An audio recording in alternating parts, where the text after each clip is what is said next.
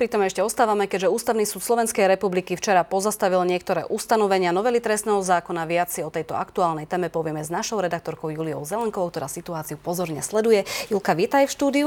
Ahoj, ďakujem. Teraz sme mali šancu počuť spoločne tlačovú konferenciu Roberta Fica. Citujem, ja som dosiahol, čo som potreboval dosiahnuť, týkal sa to teda tej úradu špeciálnej prokuratúry. Avšak vieme divákom priblížiť, o čom aktuálne rozhodol ten ústavný súd. Áno, ústavný súd rozhodol o pozastavení účinnosti novely trestného trestného zákona. To znamená, že 15. marca jednoducho do praxe tento zákon nevstúpi. Dá sa povedať, že ústavný súd si ako keby zobral čas na to, aby, celý ten, aby celú tú novelu trestného zákona dôkladne preštudoval e, paragraf po paragrafe, aké to môže mať účinky a podobne. A potom sa ten ústavný súd môže rozhodnúť rôznymi spôsobmi. Napríklad, že povie, že tento zákon je úplne v poriadku, nie je v rozpore s ústavou, môže povedať, že iba niektoré jeho časti sú protiústavné, ale takisto môže povedať, že aj e, celý tento, e, celá táto novela je protiústavná. Tam ale ešte nie sme. Predpokladám, že určite niekoľko mesiacov na to tí sudcovia e, budú potrebovať. Môžem povedať možno veľmi stručne z toho odôvodnenia, čím argumentoval, že na teraz tú účinnosť pozastavuje.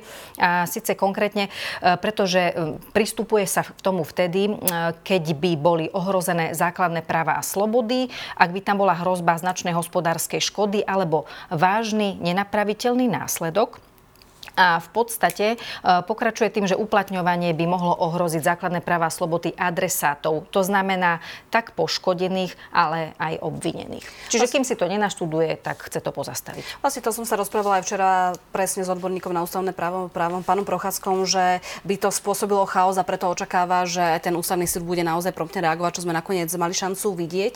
Vieme ale povedať, že čo sa bude teraz naozaj že diať, pretože ten ústavný súd teraz má na veľa času na to, aby sa vysporiadal s týmto. Dokonca včera mi pán Procházka hovoril, že možno, že aj očakáva, že taký rok to môže trvať. No sú zákony, ktoré sú tam aj viac ako rok, ktoré sa posudzujú. No a možno aj preto tam vzniklo aj takéto disentné alebo odlišné stanovisko e, dvoch sudcov k tejto veci, ktorí vlastne vraveli o tom, že v poriadku, ale e, keď sa pozastaví vlastne tá celá novela teda nie iba je niektoré sporné možno časti, takže to môže mať aj negatívny dopad na niektoré osoby. Napríklad sa pozastaví aj to ustanovenie, ktoré sa týka detencie, to znamená e, rôzni psychicky narušení páchatelia e, alebo veci, ktoré sa týkajú ochranného liečenia a takisto už téma, o ktorej sa hovorí naozaj na Slovensko dlhodobo, tie iné sadzby za drogovú trestnú činnosť, ktoré mali vo viacerých paragrafoch klesnúť.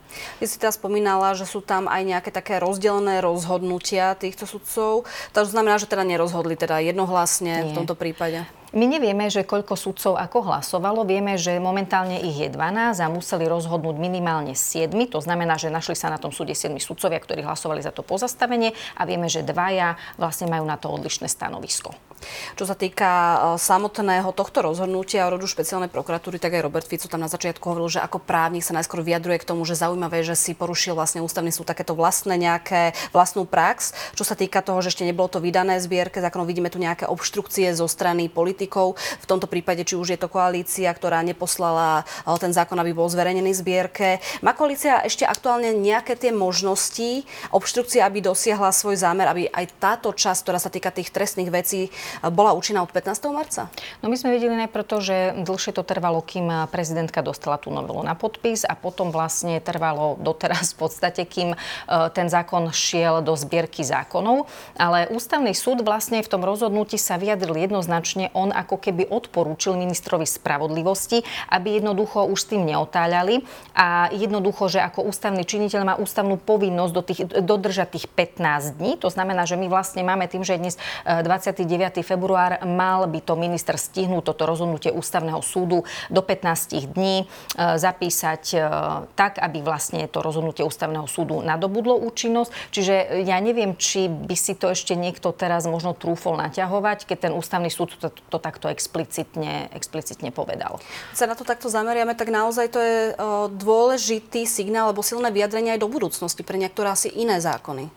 No, ja nie som ústavný právnik, čiže neviem, podľa mňa na to by, sa, by sme sa mali pýtať ústavných právnikov, ktorých určite v štúdiu dnes aj budeme mať a bude nás e, toto zaujímať. Ale dalo by sa povedať, že áno, že mohlo by toto byť signálom k ďalším obštrukciám, možno pri e, zapisovaní zákonov. Ešte by som sa chcela vyjadriť k tomu, že možno by bolo zaujímavé naozaj e, dôsledne prebrať aj to, čo hovoril premiér, že vlastne ústavný súd predtým rozhodoval v týchto veciach inak, že vlastne rozhodoval až keď tie zákony na nadobudli účinnosť, ale práve ten ústavný súd tam argumentuje konkrétnym prípadom, ktorý už v minulosti riešil a jednoducho vysporiadal sa s ním tak, že rozhodol o ňom ešte predtým, ako ten zákon e, nadobudol účinnosť práve preto, že ak by už ten zákon účinnosť nadobudol, už by sa s tým nedalo nič robiť. A konkrétne pri tomto trestnom práve by to naozaj znamenalo to, že mnohým ľuďom by mohli byť poškodené tie práva, ak sú poškodení e, a naopak mnohým ľuďom by mohla e, zaniknúť tá trestnosť. Čiže, ale hovorím, je to asi skôr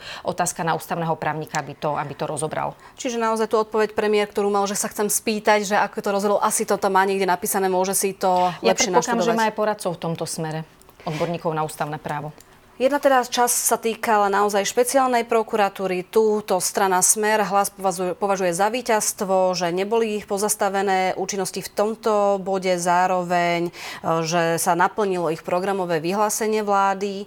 Keď sa pozrieme na túto celú jednu oblasť, znamená to, že už je teda definitívne rozhodnuté, nič sa s tým diať nebude, alebo zatiaľ tam nebola taká ten dôraz na to, aby sa s tým rýchlejšie dokázal vysporiadať ústavný súd, keďže ešte je tam nejaký čas.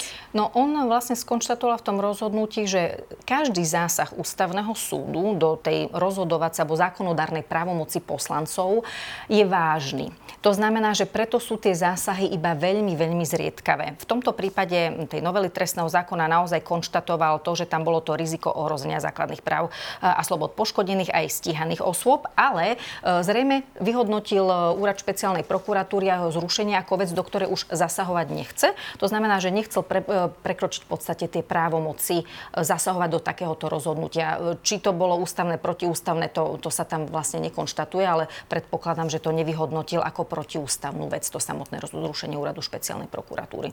No uvidíme, ako sa s tým budeš ty vysporadovať priamo v reportáži, ktorú odvysielame v našich večerných novinách. Ďakujem veľmi pekne, že si prišli do štúdia.